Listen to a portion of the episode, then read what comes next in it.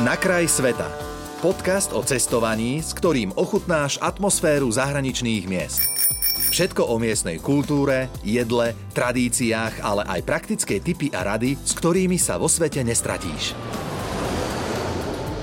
Dnes v relácii Rádia Melody na kraj sveta Gabriel Fazikáš, s ktorým sa ideme rozprávať o Indii. Ja vždy hovorím, že India nie je iná krajina, že India je iná planéta. Potvrdzujete, alebo je to úplne iné vnímanie? Je to určite pravda. Mm-hmm. No, no. ono, tam sú diametrálne rozdiely. Mm, tam také sú kontrasty v kultúre, kde máte pod mostom opravovanie aut na prachu, mm. na prašnom povrchu a za plotom je krásny anglický trávnik s krásnou budovou mm-hmm. z tých dvoch ešte, keď ich kolonizovali hej, hej. E, Angličania. Ako, ako často ste boli v Indii, alebo respektíve koľkokrát ste Už boli som párkrát tam bol. No. Najprv som si to prešiel ako turista a potom ma kamarát, s ktorým som sa tam zoznámil, e, pozval na podstate len na takú dovolenku, na taký malý relax z, z ktorého sa vyklola taká malá službička, že ma poprosil o organizovanie niečoho. Tej sa, k tomu sa ešte dostaneme, ale poďme ešte sa tak všeobecne trošičku porozprávať o Indii. Uh, sú v podstate dva druhy ľudí, ktorí prídu do Indie. Jedni sú tí, že už nikdy viac a druhí sú tí, ktorí si povedia, že tiež už nikdy viac, ale už keď sedia v lietadle a odlietajú, tak už sa im niekde vzadu tam rodí plán, ako sa tam dostať. Čiže vy budete zrejme tým druhým, nie? Určite áno. No, hej, hej. To človek si môže zamilovať tú Indiu, alebo ju neznáša. No. no tam je pravda, že je dosť špinavé prostredie. Hmm. Tam to majú trošky, trošičku na inej úrovni ako tu na. Majú sa veľa čo učiť, ale je to tak krásna krajina, kde a je veľká, hmm. kde sa dá objavovať veľa vecí. Ktorá časť Indie je vám taká, že najbližšia? Uh, Rajasthan, to je prvá časť, ktorú som navštívil. Mm-hmm. To je taká klasická, klasická turistická. Hej, hej, no. uh, tam som toho veľa pochodil aj takých neturistických ciest. Tam nás povodili aj po takých, uh, dá sa povedať, Lorčivám a viacej tých uh, kláštorov a ja som bol v jednom z takých slavnejších väčších.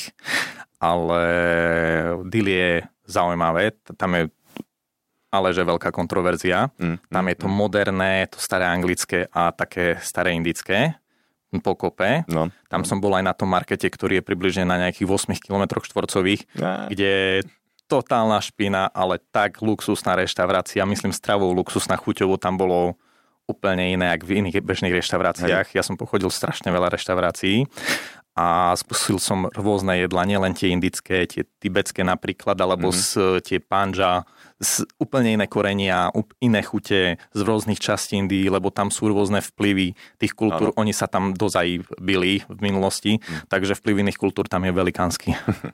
Dobre, ale tá posledná vaša návšteva Indie, tá prebehla, no, veď teraz pred pár dňami ste sa vrátili. Ste 20. Spomínali. januára som sa vrátil. No, no, no, tak je to ešte relatívne čerstvé.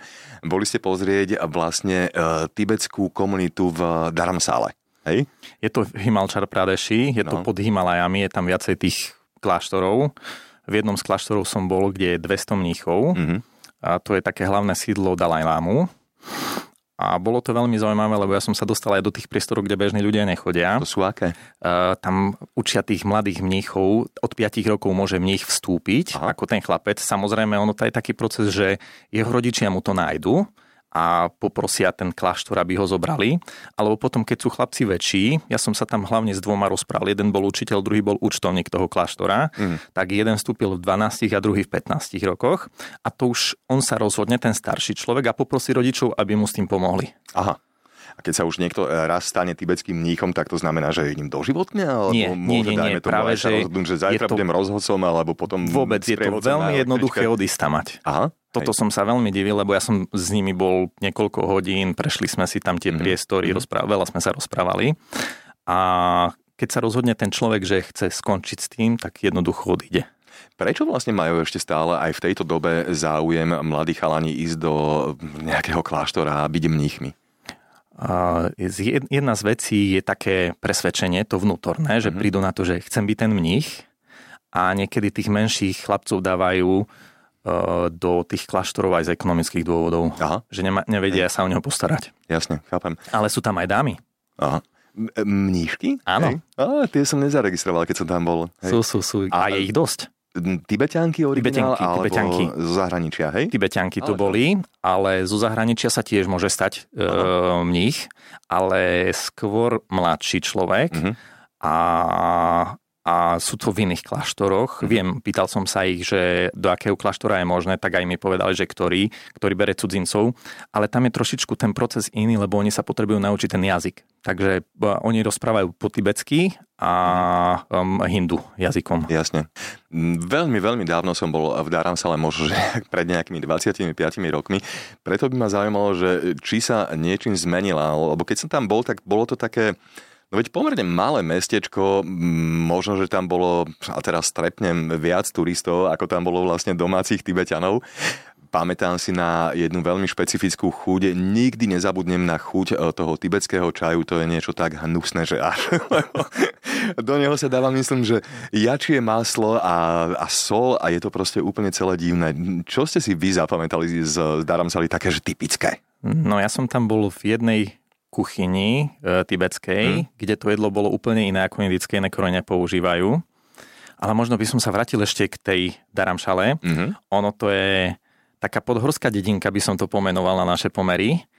A určite je tam za tých pár rokov vývoj, veľa hotelov tam postavili, ale skôr je to také stredisko pre tých lokálnych e, Indov, ktorí prídu si oddychnúť pod hory, pod Himalaje. Aha. A tých turistov tam nebolo až tak veľa. Ja som možno takých 4-5 bielých tam videl a veľa tých Indov tam bolo. Uh-huh, A chodili určite tam na, tie, tu, tu, na tú turistiku, hej, na tie prechádzky. Hej, hej. Ja som mal výhodu, že som mal zo sebou vodiča lokálneho a on ma po, povodil na veľa, veľa miest, e, kde sa bežný človek nedostane. Hej. Ako dlho ste boli? Skoro dva týždne. Dva týždne. Ale za tie dva týždne som stihol pobehať veľmi, veľmi veľa. A keď tam vlastne príde človek, eh, bežný ako my, má dajme tomu šancu aj dostať sa k Dalaj Lámovi, ktorý tam má vlastne svoje sídlo? Ja si myslím, že nie. sa stretnúť? Je to také jednoduché. Aha, aha. On častokrát v tom svojom sídle nie je, lebo on má viacej sídeli, keď tam v tej Daramčale je to hlavné sídlo. Ale ani tí mnichovia sa s ním často nevidia, že majú tam zákaz do jeho priestorov chodiť a vidia sa pri modlitbách. Aha, zaujímavé. No dobre, poďme sa teraz dostať k tej veci, o ktorej sme už nejako tak matne sa zmienili na začiatku a to je vlastne návšteva e, tibetských buddhistických mníchov u nás na Slovensku. To ste sa ako k tomu, prosím vás, dostali? Ten môj kamarát, ktorý ma v podstate pozval na tú návštevu, že poď, zrelaxuješ, bude fajn, tak mm. sa z toho vyklula nakoniec taká požiadavka, poď pomôcť nám zorganizovať tú, taký event tých mníchov. Mm-hmm a oni majú predstavu o tom, že by ukázali mandalu e, ako sa Áno, tvorí. to sú také farebné obrazce, len pre vysvetlenie, ktoré sa vysýpajú s, ručne pieskom. Trvá to veľmi dlho, niekoľko dní, je to komplikované a potom na záver, keď je tá mandala hotová, tak jedným šmáhom ju vlastne zmetú, aby nejako prezentovali pominuteľnosť veci. Presne tak, tak mm-hmm. presne mm-hmm. tak a často to končí v nejakej rieke. Áno, hej, hej, hej. Čiže budú tu robiť mandalu, čo ešte? Príde jeden astrológ, ktorý bude z hviezd, alebo v podstate astrológii sa venuje, takže bude aj s ľuďmi rozprávať, že človek, keď príde na, tú, e, na ten event, sa bude vedieť s ním porozprávať. Aha. A potom prídu tanečníci a speváci, ktorí sa venujú tým himalajským uh, tancom a spevom. Mm-hmm. Čiže vlastne, um, ak to správne chápem, viac menej taká prezentácia ako tibetskej ľudovej kultúry a vlastne celej tej kultúry, ktorá je pod Himalajami. Aha, aha. Kedy prídu? Koľko ich bude? Čo s nimi urobíte? Kde sa dajú vidieť? No to je veľmi dobrá otázka. prídu koncom februára 23, 24, 25. Mm-hmm. A čo s nimi urobím, to je fakt veľmi dobrá otázka, lebo tak narýchlo nejaké ubytovanie získať nie je jednoduché. Ale niečo sa mi už podarilo, verím, že sa podarí aj tie ostatné miesta a bude to tá akcia v nemeckom kultúrnom dome v Rači. Mm-hmm, v Bratislave. Áno. Dobre. A kto sa tam vlastne môže prísť pozrieť? A môžu prísť úplne všetci, ktorí, ktorí by radi videli tú kultúru. Uh-huh. A nie je tam žiadne vstupné, ak ne, môže byť nejaké dobrovoľné, Hej. ale nie je to, ne, ne, neplatí sa za vstup. A to je sympatické. Držím vám palce. Ďakujem, že ste sa aj dnes zastavili u nás v relácii Na kraj sveta v rádiu Melody. Gabriel Fazekáš, pekný deň, dovidenia. Napodobne, pekný deň. Počúval si podcast Na kraj sveta. Viac cestovateľských typov či zážitkov si môžeš vypočuť na Podmaze vo svojej podcastovej aplikácii alebo sa o nich dočítať na webe Rádia Melody.